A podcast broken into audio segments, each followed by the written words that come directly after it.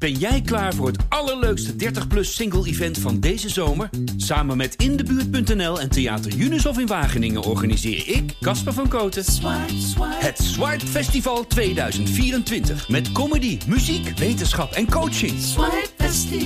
Maar vooral heel veel leuke mensen. Bestel nu je kaart op swipefestival.nl. Swipe, swipe.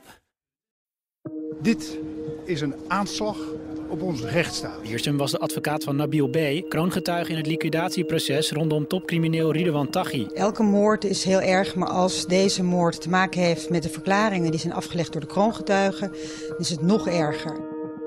Welkom bij de Taghi-podcast van Het Parool. Mijn naam is Corrie Gerritsma en ik zit hier uh, met misdaadjournalisten Paul Vugts en Wouter Laumans. En ik denk dat ik namens ons alle drie kan spreken dat we hier vandaag met lood in onze schoenen zitten. Omdat de reden dat we hier zijn, is dat er gisteren uh, de vertrouwenspersoon van de kroongetuige Nabil B. in de Marengo-zaak is neergeschoten, namelijk Peter R. de Vries. Ja. ja. Vreselijk. Uh, ja, ik zit hier ook wel met uh, zwaar gemoed. Ja, ik zit hier ook met gemoed. afschuwelijk voor Peter, voor zijn, voor zijn naasten vooral. Ja. Het is goed om te benadrukken. Wij nemen deze podcast op op uh, woensdagmiddag uh, uur of drie. En op dit moment weten we niet beter dan dat Peter R. de Vries nog vecht voor zijn leven. Weten jullie meer? Nee, uh, dat hij zwaar gewond is en dat hij momenteel in, in bijzijn van zijn naasten ja, vecht voor zijn leven. Ja, in het ziekenhuis ligt. Ja. Maar ik kan me voorstellen, Paul, jij was gisteren in de Lange Leidse Dwarsstraat, hè? net nadat je hoorde dat het gebeurd was. Ja, ja, en dan krijg je zo'n bizarre mengeling van, uh, van werk en uh, wat er verder allemaal door je hoofd gaat. Uh, en dan kreeg ik een tip. en die waren, waren we druk aan het checken. En ondertussen sprong ik op, was ik op de fiets gesprongen ja. naar de Langeleidse dwarsstraat. En dan gaandeweg je wilt, meestal wil je dat een tip uh, snel wordt bevestigd, zodat je uh, het nieuws als eerste kan brengen. En dit soort tips hoop je dat het gewoon niet waar is. En, ik neem maar, aan dat jullie elkaar ook goed kennen en dat je elkaar vaak tegenkomt in de journalistieke wereld. Ja, ja kijk, ik ga niet, niet eens doen alsof we de beste vrienden waren, maar we, we hadden een uitstekende verstandhouding als collega's ja. uh, die dezelfde grote processen volgen. Ja. Toen jij daar kwam, lag, was hij daar nog? Hij was net, net afgevoerd. Uh, en het kwam ook omdat het even duurde. Ik was wel snel in de Leidse buurt, maar ik werd even opgehouden door wat politie. Ja. Uh, om daar dichtbij te kunnen komen. En daarna kon ik wel heel dichtbij de plaats komen. Omdat dat in het begin zetten ze het nog niet zo dichtbij af. Of niet zo ver af, af zo groot af. En al snel gingen ze het veel verder afzetten. Toen werd uh, de afzetting helemaal tot aan de Leidse straat. Terwijl hij echt een heel stuk verderop uh, was neergeschoten. Ja. En, ja, en dan verzamelt zich zo langzaamaan uh, alles wat zich zo'n beetje met de misdaadjournalistiek, schuine strepen, gewoon de reguliere Amsterdamse journalistiek bezighoudt en landelijk. Dus dan sta je daar met een heleboel journalisten en ramptoeristen ook. En mensen die misschien wel niet iets gezien bewoners, denk hebben. Ik. Bewoners. Uh, mensen die uit de horeca werden weggestuurd. Je moet je niet. De Langlijnse Dwarsstraat is vol met horeca. En ja. die mensen werden uit de eetentjes en zo ook weggestuurd en zo. En ja, en die, die sfeer is natuurlijk beklemmend, omdat je weet dat het er heel slecht uitziet. Er gingen ook heel snel al uh, hele nare beelden van uh, Peter die op de grond lag over uh, sociale media. Ja. Um, ja, die kun je niet, niet zien. Het is verschrikkelijk ook voor de nabestaanden dat zoiets zomaar circuleert. Ja, ik denk dat iedereen ze uit verschillende hoeken toegestuurd kreeg. Ja, en, en nou ja, en dan, is de, en dan oh, stroomt je telefoon natuurlijk helemaal vol met appjes en dingetjes, piepjes en mensen die bellen en, uh, en mensen die je zelf wil bellen. En je hebt allemaal lijntjes uitgegooid en mensen nemen uiteindelijk uh, de moeite te antwoorden en zo. En dan, ja, dan sta je daar eigenlijk uh, een soort van nog wat kijken of je wat getuigen kunt spreken en zo. En er waren nagenoeg ook wel wat jongens die, die zich blij toonden dat Peter R. de Vries iets verschrikkelijks was overkomen. En Meen dat, je dat? ja, dat, dat is echt afschuwelijk. En, Hebben ze een nou, idee wat ze zeggen überhaupt? Dat denk ik niet. Dus kun je ze maar beter negeren ook. Ja, wat vreselijk. Maar een hele rare sfeer. Um, laat het eerst, we gaan nog heel veel dingen bespreken over wat er, wat er gebeurd is gisteren. Laat het eerst even over uh, Peter R. de Vries hebben. Want we kennen hem al, de meeste mensen kennen hem denk ik heel erg van de televisie. Hij zat vaak in talkshows. Hij zat natuurlijk bij RTL Boulevard, waar hij toen net vandaan kwam. Uh, Wouter, kan jij een beetje zijn loopbaan schetsen als journalist? Ja, hij is ooit, volgens mij ooit begonnen bij uh, de Telegraaf. Hij was gewoon een, een journalist, talentvolle journalist. En hij heeft eigenlijk volgens mij zijn, echte, zijn eerste echte hele grote wapenfeit was, een, was, het, was het boek over, over de Heineken-ontvoerders. Hij heeft de Heineken-ontvoering verslagen voor de Telegraaf. Mhm. En is daarna ehm, nauw opgetrokken met, met een van de hoofdpersonen van die Heineken-ontvoering. Een van de uitvoerders van die, van die Heineken-ontvoering, Cor van Hout. En ook wel Willem Holleder. En heeft ja, het, een, een soort bestseller, de bestseller De Heineken-ontvoering daarover geschreven. En zeg maar, hij heeft daarna, dat, dat is eigenlijk een soort katalysator van zijn carrière geweest. Hij is daarna nog eventjes hoofdredacteur bij uh, Actueel geweest. Hij heeft voor Panorama uh, geschreven. Toen heeft hij een van de Heineken-ontvoerders opgespoord in Paraguay. Hij heeft daarna een televisieprogramma gehad dat Peter R. de Vries. Uh, ja, hij werd natuurlijk steeds meer een mediagezicht eigenlijk, hè? Ja, en dat kwam, dat, dat kwam echt. Ja, hij had ook wel een soort neus voor zaken die, uh, die, het, die het gemoed uh, bewegen. Hij, hij ging met name cold cases heeft hij, heeft hij heel veel uh, van die zaken heeft hij lang gevolgd. En als die zaken dan uiteindelijk opgelost werden.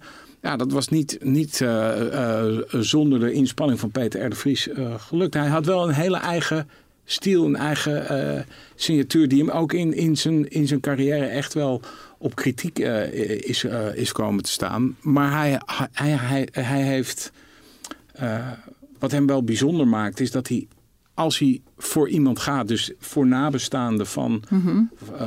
van slachtoffers van moorden bijvoorbeeld, dan is dat niet, zoals wel vaak gebeurt in televisieland, is dat niet een uh, iets van de korte termijn. Hij gaat voor lange termijn relaties. En mensen voor wie hij het heeft opgenomen. Bijvoorbeeld de, de familie van Nicky Verstappen. Ja. Nou, daarin zie je dus dat die... Dat, Nog steeds veel in het nieuws ook, hè, die zaak. Ja, die, die is natuurlijk onlangs eigenlijk helemaal tot een ontknoping gekomen. En dan is Peter R. de Vries. En dat komt omdat hij, hij houdt, heeft altijd contact gehouden met die familie. En hij, hij heeft zich gaandeweg dan ook... Uh, ontpopt hij zich als een soort ja, soort spreekbuis van die, van die familie in de media. Omdat het zijn vaak mensen die hebben helemaal geen ervaring met media. En die komen dan bij hem en die zeggen, ja Peter, Help wat moet ons. ik doen? Help wat, ons. ehm, Ja. wat wel interessant is, dat hij al uh, vrij snel in de periode die nu uh, Wouter uh, beschrijft, een hele eigen variant op reguliere journalistiek is gaan ontwikkelen. En in de leader van zijn programma, Peter R. de Vries, misdaadverslaggever, klonk het ook ik klaag aan. En nou ja, goed, dat zegt een journalist Maar heel ergens persoonlijke betrokkenheid eigenlijk. Heel hè? persoonlijk. Hij pakt een onmaskert en klaagt aan. Was dat Ja, ja, precies. En hij, uh, dus hij, hij heeft heel bewust uh, het zijpaden van het journalistieke pad gekozen. En uiteindelijk werd Peter R. de Vries misdaadverslaggever gewoon een eigen variant op wat misdaadverslaggeving is. Kijk, Wouter en ik en andere misdaadverslaggevers staan aan de rand van het speelveld en beschrijven wat zich in dat veld afspeelt. Mhm. En uh, Peter is uh, gaandeweg steeds meer dat veld gaan uh, betreden. Uh, er zijn dankzij hem mensen die onterecht vastzaten uiteindelijk uit de gevangenis gekomen. Kan je vertellen wie de, welke zaak dat was? Nou of zijn dat onbekende zaken? Ja, dus in de Puttense moordzaak. Nee, dat is een hele bekende zaak. Ja, en andersom uh, is ook uh, uh, heel oud Hells Angel Louis Hageman, die buiten was. die is na bemoeienis van Peter in de cel beland, leeflang. Ja, wat, hij, wat hij is gaan doen, hij is zich heel erg intensief gaan bemoeien met die strafprocessen. Mhm. En dat, dat kwam eigenlijk tot een soort, ja, hoe zeg je dat? in, in het Holleder-proces kwam dat helemaal samen. Hij kende uh, de zussen van Willem Holleder Ja. natuurlijk al heel lang. Omdat hij uh, al, ja, al jaren, op, jaren op is getrokken met Cor van Hout. Die, die hij ook uh, Wiens vrouw Sonja Holleder uh, Ja. was. Ja, uh, als, als zijn beste vriend. Um, en hij is eigenlijk een, van, van journalist is hij echt in dat proces, in, de, in, de, in het Holleder-proces, is hij echt een factor uh, geworden. Ja, want ze hebben uiteindelijk aan hem uh, ook gezegd dat ze wilden gaan vertellen, toch, over Holleder? Ja, ja en hij heeft ze van A tot Z begeleid daarheen. Ja. Dus hij heeft Astrid en Sonja uh, mee overgehaald eigenlijk. In elk geval mee uitgelegd wat hen te wachten zou kunnen staan en zo. En samen hebben ze die afweging gedaan, hebben ze veel gezeten. En zij is uiteindelijk naar justitie uh, gestapt. En zij ze met z'n drieën gaan getuigen tegen Willem Holleder. Mhm. En dat was op zich ook wel bijzonder, omdat Willem Holleder al heel lang een goede bekende van uh, Peter was zelf. Dus, dus, maar hij heeft uiteindelijk gevonden dat het zo onrechtvaardig was uh, wat die zussen was overkomen in zijn visie, dat hij met hen tegen Holleder is gaan getuigen. En daardoor werd het ook heel rumoerig in het proces. Want Willem Holleder haatte hem natuurlijk daar, ja. daarom. Hij, en, hij, hij, is, hij is, zoals ze dat noemen, in die zaak procespartij geworden. Wij zitten natuurlijk altijd in, de, in die, in die, in die bankjes. bankjes in de rechtbank. En wij mogen niks zeggen. Wij zitten daarbij, want wij zijn geen procespartij. wij doen niet mee. Wij schrijven alleen, alleen maar op wat daar gebeurt. Hij, heeft, hij is dus duidelijk echt wel die grens overgegaan. Te zeggen, nou, ik ben nu wel procespartij. En hij was er trots op. Hè? Het is niet dat we hem hier nu beledigen ineens. Uh, hij is ook zijn keuze. Willens en wetens is, is hij steeds die processen is hij, uh, uh, gaan betreden. En later mhm. dus, en, en, dat is de actualiteit, heeft hij zich op verzoek van uh, kroongetuige Nebel B. kroongetuige tegen Ridwan Taghi en 16 medeverdachten in het grote Marengo-proces heeft hij op verzoek van Nebel B. de rol van vertrouwenspersoon ingenomen. En heeft hij advocaat Peter Schouten en later advocaat Onno de Jong erbij betrokken. En zij zijn drieën uh, Nebel B gaan bijstaan in het grote proces. Ja, en daar werd, en daar werd binnen uh, zeg maar journalistieke kringen, en niet alleen journalistieke kringen hoor, maar ook bij het Openbaar Ministerie en ook bij uh, de advocatuur, werd daar wel daar werd wel over gefronst van, joh Peter, wat doe je nou? En is het omdat hij dan eigenlijk soort twee petten op had? Of omdat hij helemaal niet ervaring heeft als uh, advocaat, zeg maar juridische ervaring nou, heeft in die zin? Al die dingen. Hij is geen advocaat. Hij heeft meerdere petten op. En hij, Peter vindt dat hij dat kan scheiden. Maar goed, blijkbaar vond Nebel B het ook. Want die, dat verzoek komt dan uit zijn kant. Nou, maar Nebel, Nebel B wilde Peter... Tenminste, dat is een beetje de indruk die ik ervan heb. Nebel B wilde Peter R. de Vries. Maar omdat en de hij veel advocaten die daar vervolgens bij kwamen, dat was, dat was eerder een beetje bijzaak dan hij wilde Peter. En dan moeten we even de context schetsen. Want eh, zes dagen nadat Nebel B in 2018, maart 2018, was gepresenteerd als kroongetuige, is zijn volstrekt onschuldige broer Redouan uh, vermoord in Amsterdam-Noord. Ja. Vervolgens is zijn advocaat Dirk Wiersum vermoord andere geweest advocaat was uh, een andere rol gaan aannemen. Uh, Nebel B zat zonder advocaten. Uh, heeft later een tijdelijke advocaat gehad. Dat was niet, niet een groot succes. Mhm. En zat met de handen in het haar. Want door de moord op Dirk Wiersum was het heel moeilijk een nieuwe advocaat te vinden. te vinden. Want ja. brandend huis te koop. Snap je? Dus wie wilde nog instappen in dit proces waarin een voorganger doodgeschoten was? En in die context is uiteindelijk het verzoek gekomen vanuit uh, Nebel om uh, uh, aan Peter R. de Vries om een rol te gaan spelen. En hij heeft gevonden, en hij was inmiddels overigens directeur van een eigen advocaatkantoor. Ehm, en Peter heeft gevonden dat hij dat kon doen. En dat is weer dus een hele erge zijstap van het normale pad van wat de journalist doet. En daar werden. Ehm, nou ja, dat, dat was natuurlijk wel een hele heftige keus voor een journalist. Ik bedoel, als ik gewoon bij mezelf te raden ga, dacht ik zo van: oké, maar wacht heel even. Je staat dat je de familie Holleder bij staat. Hè? Dus, dus zijn zussen, de mm slachtoffers. Dat snap ik nog wel. Dat is een soort historisch zo gegroeid. Ja, omdat je een soort vriendschapsband ja, had en dat je de, de familie van Nicky Verstappen bij staat. Ja, natuurlijk. Die mensen, de, jij helpt hun. En dat, je hebt ook een soort journalistieke distantie. Ja, je bent echt de media, de media Ja, dat vond ik. Maar hier ging Peter uh, natuurlijk Nebel B bijstaan. En Nebel B had, is betrokken geweest, hè, dat heeft hij zelf toegegeven, bij twee liquidaties. Mhm. Dus met andere woorden, hier gaat, ging Peter het dus een beetje zeg maar, opnemen in, in het kamp van eh, wel iemand die weliswaar was overgestapt naar justitie, maar ook iemand die betrokken was geweest bij twee moorden. Ja, en dat, dus... doen natuurlijk de meeste mensen die advocaat zijn. Ja, maar hij, nou, hij is vertegenwoordiger. Nee, dat is waar. En dus neem je het in de ogen van de tegenpartij op tegen de verdachte van het Marengo-proces. Ja. En uh, zonder dat we hier nu kunnen gaan stellen en bewijzen dat dat de reden is waarom hij is neergeschoten, uh, heeft het er wel alle schijn van, als je een stapje terugneemt, dat dat, dat veel eerder de reden zal zijn geweest uh, dat dit is gebeurd dan dat hier een aanslag op een misdaadjournalist is gepleegd. En dat, dat is heel gevoelig, ligt dat. En, en, en terecht, maar ik vind toch dat we dat moeten bespreken. Omdat, uh, kijk, Wouter en ik zien dit niet zozeer als een aanslag op een misdaadjournalist, als wel als een vervolg van uh, Nebel B. wat kroongetuigen. Vervolgens wordt zijn onschuldige broer vermoord, vervolgens wordt zijn advocaat vermoord. En nu is zijn vertrouwenspersoon neergeschoten.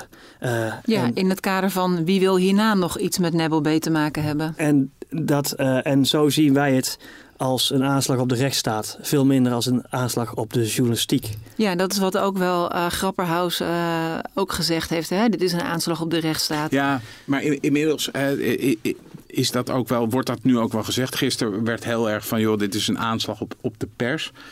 Ja, weet je wel. En dat heeft dus alles te maken met de petten die Peter op had. Want toen hij uit de studio kwam, mm -hmm. had hij daar als journalist gepraat over een Amsterdamse moordzaak. Ja. Dus, dus daarmee zie je dat. Kijk, en Peter, uh, Peter is mans genoeg om dat onder. Die weet dat precies. Dat is een professional en die weet precies welke pet hij op welk moment op heeft. Mm -hmm. Alleen voor de buitenwacht, en dat heb ik ook al eens eerder gezegd, kan dat best een beetje diffuus zijn. Staat, zit hier nou Peter, de, de vertegenwoordiger van de ja. uh, kroongetuigen? Zit hier nou Peter, de journalist? En voor Peter was dat glashelder. Altijd. Daar, daar, twijfel ik niet aan. Alleen voor de buitenwacht. En dat zag je dus ook. Hè, dat, dat Peter bijvoorbeeld als um, vertrouwenspersoon van de kroongetuigen bij Bo aan tafel zat. En dat Bo hem vervolgens vragen ging stellen. Alsof hij met de journalist aan het praten was. Ja. Ja. En, dat, en dat valt Peter allemaal niet aan te rekenen. Hè? Peter die, die, die verwarring is altijd gewoon heel veel doen. Al in de tijd van Klaas Bruinsma uh, ging, had hij afspraken met Klaas Bruinsma. Waar daar er geen artikel over Klaas Bruinsma uh, verscheen. Maar hij vond dat, hij vond dat gewoon uh, legitiem. Ja, er werd wel vaker gezegd dat hij ook dicht tegen de onderwereld aanscheurde, ja. toch? Of dat ja, dan te het is, maar ik het is, ik moet... vind, ja, ik vind dat altijd een beetje ingewikkeld. Ik, ik vind ook, weet je, dat vind ik altijd een beetje ingewikkeld omdat met iemand praten. Ja, het kan, ik praat ook wel eens met iemand zonder dat ja. daar een stuk van Nee, maar ik bedoel dat hij toen de tijd ook die kritiek heeft gekregen. Bijvoorbeeld in het parool. Uh, uh, dat hij iemand uit de wind zette. Snap je? En mm -hmm. of dat nou wel of geen terechte kritiek ja, is. Jij het is zeggen, gewoon als journalist vind je dat je daar wel over moet schrijven dan? Nou, het ligt eraan wat diegene je vertelt. Maar, ja. maar in elk geval... Uh, uh, is, altijd, is hij in die zin, uh, heeft hij die kritiek over zichzelf afgeroepen en heeft hij die altijd uh, vol zelfvertrouwen verworpen. Peter ja. heeft daar altijd, is heel open geweest. Peter ja. heeft gesproken op de begrafenis van de zware crimineel Cor van Hout, want dat was een goede vriend van hem. En bij Peter is het volkomen logisch geweest altijd, voor hem. Want voor de buitenwacht is het verlogen. Er zit ook een soort loyaliteit in. Hè? Hij verlogent iemand niet. En of je, als, als hij vindt, Cor van Hout is mijn vriend... En dan ga ik ook op zijn begrafenis staan, want het is mijn vriend. Het zou schijnheilig zijn als ik, als ik dat niet zou doen. Des te kwaaier was Willem Holleder. Die dacht, want een tijd lang was Peter de Vries in de buurt van Willem Holleder. Uh, samen met uh, die vaste uh, mm-hmm. vriend en fotograaf Ferry de Kok. En ze zijn wel te zien geweest met z'n drieën op motoren door de stad. Snap? En Peter heeft hele vertrouwelijke gesprekken met Holleder gevoerd. Die uiteindelijk in het Holleder-proces omdat Holleder bepaalde zaken begon te ontkennen die Peter uh, stelde, heeft Peter het gewoon uiteindelijk in uh, oude in die open gegooid in de rechtszaal. En, toen, en Holleder dacht, ik dacht dat jij nu iemand was die altijd loyaal zou blijven. Uh, ja. nou ja, Peter had er toen volgens hem een hele goede reden voor om dat niet te doen. Maar dat is Peter heeft altijd zijn eigen, uh, eigen wijze in de positieve zin uh, ook wel uh, des woords koers gekozen. Ja, je zei natuurlijk, hij heeft zijn eigen stijl. En dat is natuurlijk ook hoe hij gewoon overkwam in de media. Hè? Bedoel, Maakt hem heel oorspronkelijk. Ja, en hoe hij praat. En compleet stoïcijns. Want, want, compleet stoïcijns wat iemand over het maakt hem, Het maakt hem oorspronkelijk, maar het, het, roept ook aversie op. En, dat, en, en daar, daar kun je niet omheen. ja, en, en ook, hè, dus hij staat dan op een gegeven moment, uh, wordt hij dan de vertrouwenspersoon uh, van, de, van de kroongetuigen. Ja. En dan zitten we dus weer met z'n allen in de persbanken. En Peter zit dan ook als vertrouwenspersoon van de kroongetuigen op een persplek. En, Ja. dan, en dan zie je dus gelijk eigenlijk al hoe, schizo, hoe raar dat allemaal is. Want iedereen zit, hè, maar je zit hier toch in een andere rol nu. En, ja, en Peter heeft gewoon zoiets, ja, ik ga gewoon zitten. Hij combineert dat gewoon. Ja, en eh, ik bedoel, en dat is nogmaals, dat is zijn goed recht. En dat, weet je wel, dat, ja, eh, hij pakt dan denk ik ook de ruimte die hem gegund wordt. Hè?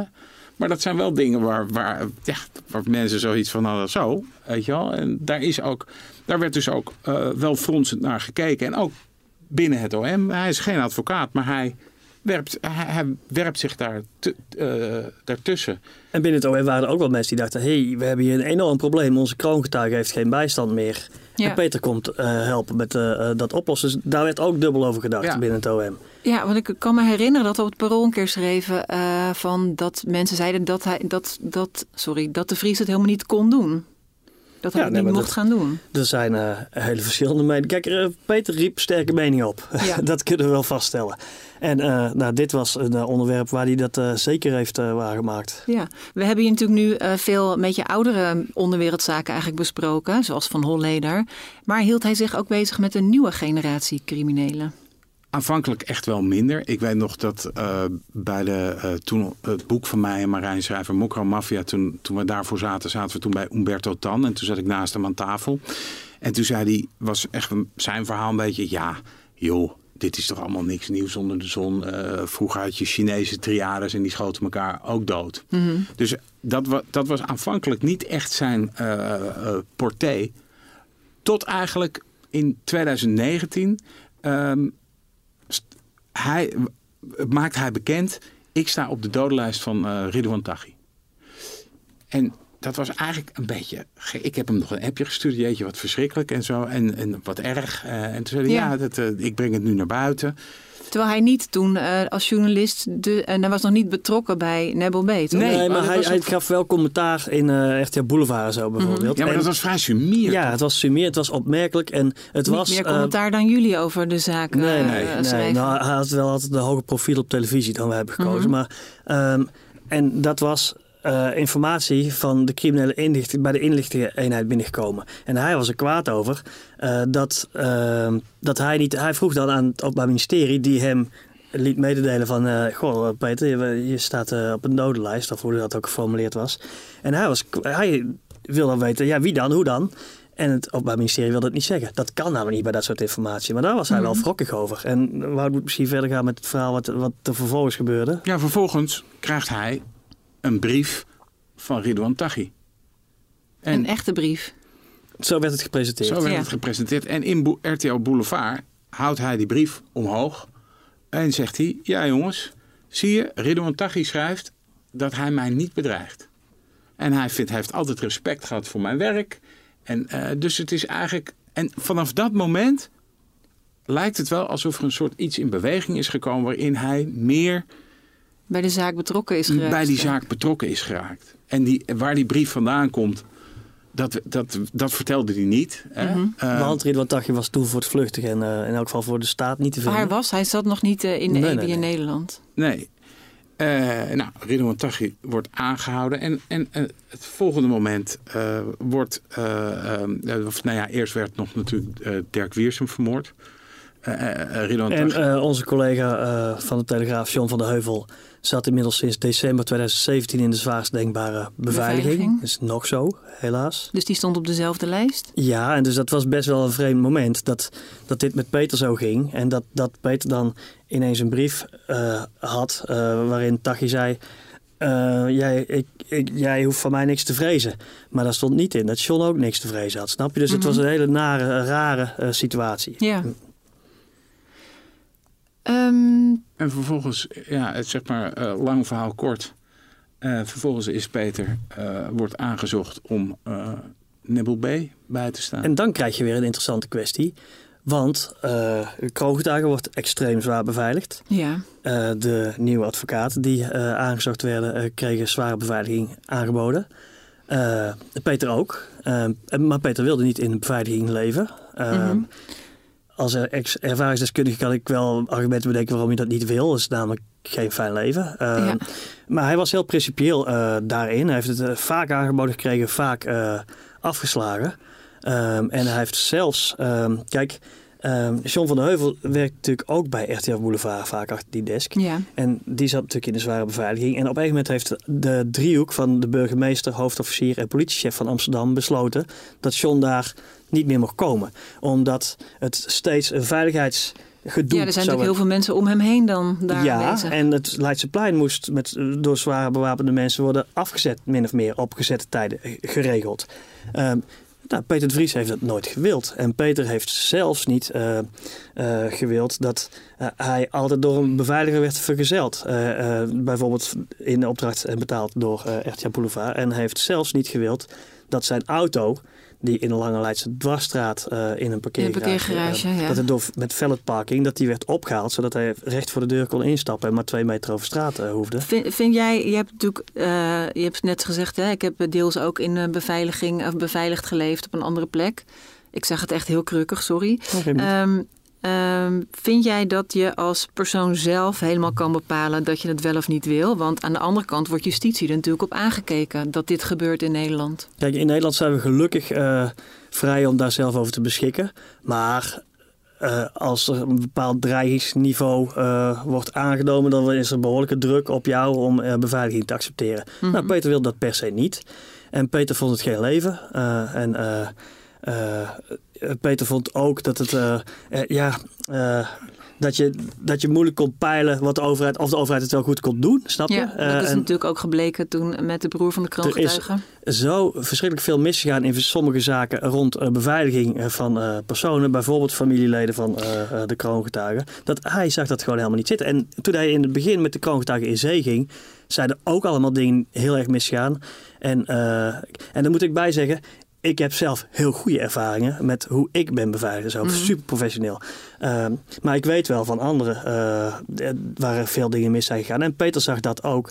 En vond dat uh, bevestigen dat hij er maar niet aan moest beginnen. En dat hij maar gewoon zelf zijn leven moest leiden. En ja, dan er maar uh, van uitgaan dat het goed zou komen. Het is, uh, hij heeft volgens mij ook een tatoeage op zijn knie. Liever staand, liever staand sterven dan, in het, dan geknield leven of zoiets was het. Ja. Ja, dat typeert hem ook. Hij heeft, hij heeft zoiets van, ik ga dat niet doen. Ik ja. wil niet zo leven. En ik bedoel, ja, daar, daar valt veel voor te zeggen. En er valt ook veel tegen te zeggen. Ja, vooral op een dag als gisteren natuurlijk. Nou ja, en dan krijg tegen je, te zeggen. En uiteraard gaan wij uh, op onze kritische vraag stellen bij de overheid. Dat vind ik ook terecht. Van, uh, oké, okay, als hij niet zelf beveiliging wil, moet je niet op zijn minst minimaal dingen regelen die misschien niet zichtbaar zijn ja, of zo. Maar hij wil het ook echt niet hebben. Maar goed, we weten niet zeker of dat er niet geweest is, Nee, toch? maar de pijnlijke conclusie rondom het verhaal van deze kroongetuigen is nu wel dat in zijn omgeving hè, mensen die aan ja. is zijn broer uh, doodgeschoten, werd niet beveiligd. Zijn advocaat, Dirk Wiersum, is doodgeschoten, werd niet beveiligd. Peter Vries is neergeschoten, werd niet beveiligd. Ja, um, Nebel B heeft nog wel een advocaat, hè? Peter Twee. Schouten, twee. Ja. Die zijn, neem ik aan, nu ook wel omgelopen. Ja, die, zijn echt, die vinden het natuurlijk verschrikkelijk. Dat, ja, iedereen vindt dit verschrikkelijk, maar voor hen is het extra uh, naar. En wat denk je dat de kroongetuige hierover zal denken? En dienstnaasten. Uh, mm -hmm. Kijk, enerzijds is het kroongetuige natuurlijk een crimineel. En uh, heeft hij, maar, maar zijn naasten heeft, hebben nergens om gevraagd. En nee. het is nu de derde... Uh, min of meer intimus. En dat gaat in gradaties. Die, uh, die hen ontvalt, dat is natuurlijk een tranendal. Dat is afschuwelijk. Ja. Ik wil nog even naar, uh, de, naar gisteren terug. toen Peter R. de Vries is neergeschoten. Want er zijn eigenlijk die avond heel snel verdachten opgepakt. Hoe kan dat zo snel? Je denkt, iemand schiet, vlucht weg. Het, ja. verdwijnt. Het staat wel een beetje misschien symbool van voor hoe tegenwoordig in het milieu uh, wordt geopereerd soms. Uh, als je ziet bij de broer van de kroongetuige, dat is een buitengewoon roekeloze huurmoordenaar die daar heeft opgetreden, is ook meteen gepakt. Bij Dirk Wiersum, buitengewoon roekeloos, goed voorbereid ten dele, met gestolen mm -hmm. auto's en observaties en zo. Uiteindelijk toch in de uitvoering allerlei knulligheden waardoor zij, zij konden worden gepakt. Hier, degene die dit gedaan heeft, die midden in de Amsterdamse binnenstad. Uh, daar is daar geen vierkante meters uh, die niet door camera's wordt uh, gedekt. Ja. ze zijn weggegaan. Hij is opgepikt met een vluchtauto. getuigen hebben daar een goed element en, en waarschijnlijk het volledige kenteken van kunnen geven. Dan kan de politie dat kenteken in, dat heet ANPR, in videosystemen, camerasystemen zetten van de snelweg. En die, dan kunnen de auto's gewoon gevolgd worden. volgen waar langs dus, welke camera's ze zijn gewoon op de snelweg klemgereden en, en gearresteerd. Een, een man van... ja, wat weten we over de verdachte? Eén is een Pool en de andere is een Nederlander van 35 en 21 uit uh, moet ik het goed zeggen, Maurik en Rotterdam. En diegene uit Rotterdam, die heeft ook een woning in Tiel. En mhm. dat is relevant, omdat Maurik en Tiel, uh, dat zijn plaatsen uh, die heel erg te linken zijn geweest in het verleden in grote zaken aan mensen uit de periferie van Ridwan Taghi. Ja. En daardoor zou het, zou, dat versterkt de, de aanname dat mogelijk, dat, dat dus als motief wordt gezien Peter als uh, helper van de kroongetuigen tegen de groep Tachi. Waarmee ik niet wil stellen dat Tachi dit heeft gedaan. Dat kunnen wij hier allemaal niet hard maken. Nee. Maar die gang van zaken en het, waar die uh, verdacht vandaan komen, dan denk je, hé, hey, dat is ook wel te linken in geweest aan periferie uh, Ridwan Taghi. Dat versterkt dus wel het beeld. Ook omdat hij in die buurt is opgegroeid, hè, bij Nieuwegein en zo. Ja, ja, ik bedoel, dan moet je, daar, daarbij moet je natuurlijk wel uh, opmerken dat dat inderdaad wel echt met een, met een vrij grote slag om de arm moet. Ja, het is allemaal zo pril. Kijk, dat onderzoek is zo pril. Dus wij stellen hier nu wat we van een afstandje zien en hoe het eruit ziet. Dat is niet, niet gezegd dat het zo is. Dat gaat allemaal nog blijken. Mm maar het motief voor die aanslag op Peter, is dat dan uiteindelijk ook natuurlijk Dirk Wiersum en de broer van de kroongetuige lijkt me dat, dat hij dan uiteindelijk gewoon niks meer gaat zeggen en dat die zaak dan moet klappen. Terwijl nou ja, zoveel de, bewijs. De, de, de, verklaringen van Nibil B, hè, die, zijn niet door, zullen niet, zijn niet meer zo belangrijk in dat hele proces. Dat klinkt heel gek. Um, maar ik krijg, hè, als dit, als, als dit uh, de reden is geweest als het echt omwille van Nebel B. die aanslag is gericht op, op, op Peter R. de mhm. Vries. dan is dat gewoon een vorm van wraak of, of ja, bijna terreur, zou je bijna kunnen zeggen. Nee, ik zou het gewoon terreur noemen eigenlijk. Het dus is, Misschien moeten we even nog toevoegen dat die verklaring van Nebel B. inmiddels ingebed zijn in een heleboel leesbaar gemaakte onderlinge berichten tussen verdachten. die heel belangrijk bewijs vormen. En inmiddels, waar de kroongetuige eerst een doorslaggevende factor leek is hij inmiddels niet meer de allerbelangrijkste factor. Uh, maar uh, dat neemt niet weg dat dit zonder meer uh, terreur is. En, en, en, moet worden beschouwd volgens ons als helaas een nieuwe aanslag op de rechtsstaat. Ja, het is een ontzettend dieptepunt. En ja. Uh, ik wil jullie bedanken dat jullie hier zo snel waren. Paul Vught en Wouter Laumans. Uh, we gaan natuurlijk op het parool, net als in heel veel andere media, ontzettend verslag doen van wat we weten. En laten we vooral hopen dat er uiteindelijk goed bericht komt en dat uh, Peter hier doorheen komt. Uh, luisteraars ga ik zeggen bedankt voor het luisteren. En als je je abonneert op deze podcast, dan ben je de eerste die het weet als er een nieuwe aflevering is. Heb je vragen voor Paul of Wouter? Mail naar tachi.parool.nl. Deze podcast werd gemaakt door Paul Vugts, Wouter Laumans en Corrie Gertsma. Bedankt voor het luisteren.